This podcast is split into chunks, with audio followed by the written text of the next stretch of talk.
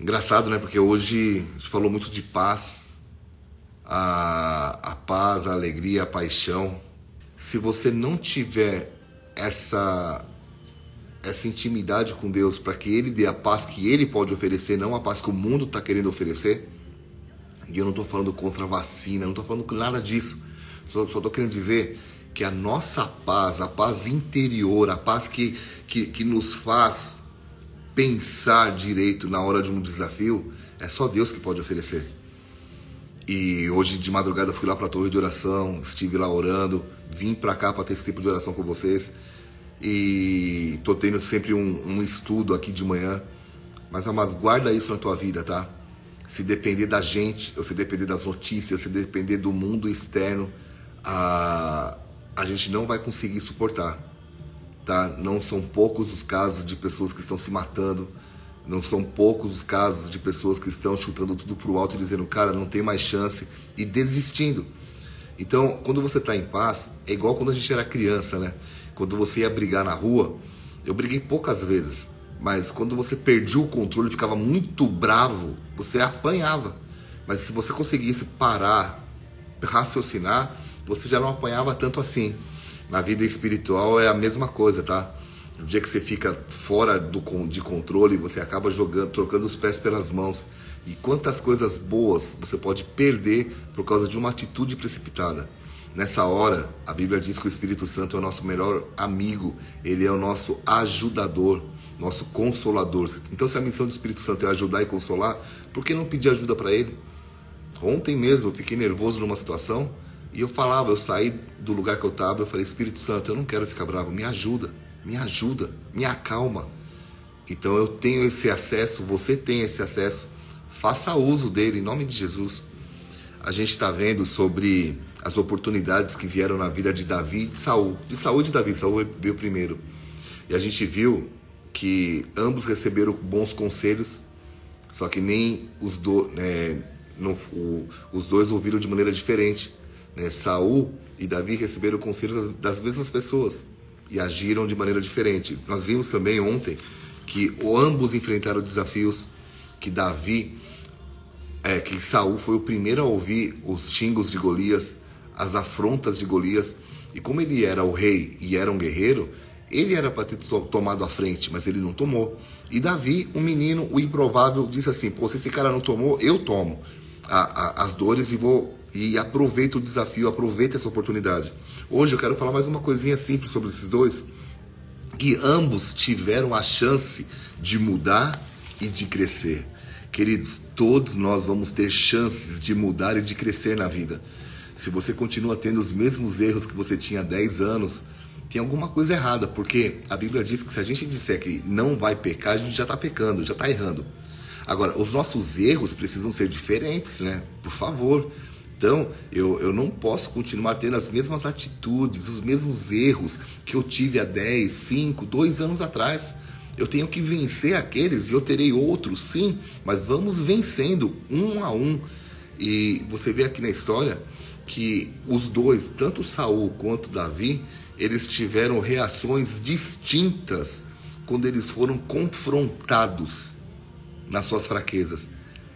É, uma das formas de saber se uma pessoa está crescendo e amadurecendo, se ela está aproveitando a, a oportunidade para crescer e amadurecer, está fazendo sentido o que eu estou falando para vocês, né? Uma das características é como você se sente quando é confrontado na sua fraqueza. Tem gente que expele, tem gente, tem gente que xinga, que não deixa você falar, já sai, já, já sai estourando. Aí você começa a ver, depois com as atitudes dessas pessoas, que elas não amadurecem, elas não são pessoas que estão crescendo. Por quê? Porque diante de um confronto, ela expele, ela espana. Uau! A Bíblia fala que quando Saul ofereceu um, um holocausto a Deus, desrespeitando a ordem e os mandamentos ali, Samuel repreendeu ele.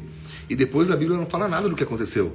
Só diz que ele que ele vai numa campanha contra os filisteus, ou seja, segue a vida, toca o barco. Ah, mas você foi criticado pelo teu líder ali e disse que você estava errado. Ah, fala com a minha mão e continua a vida dele.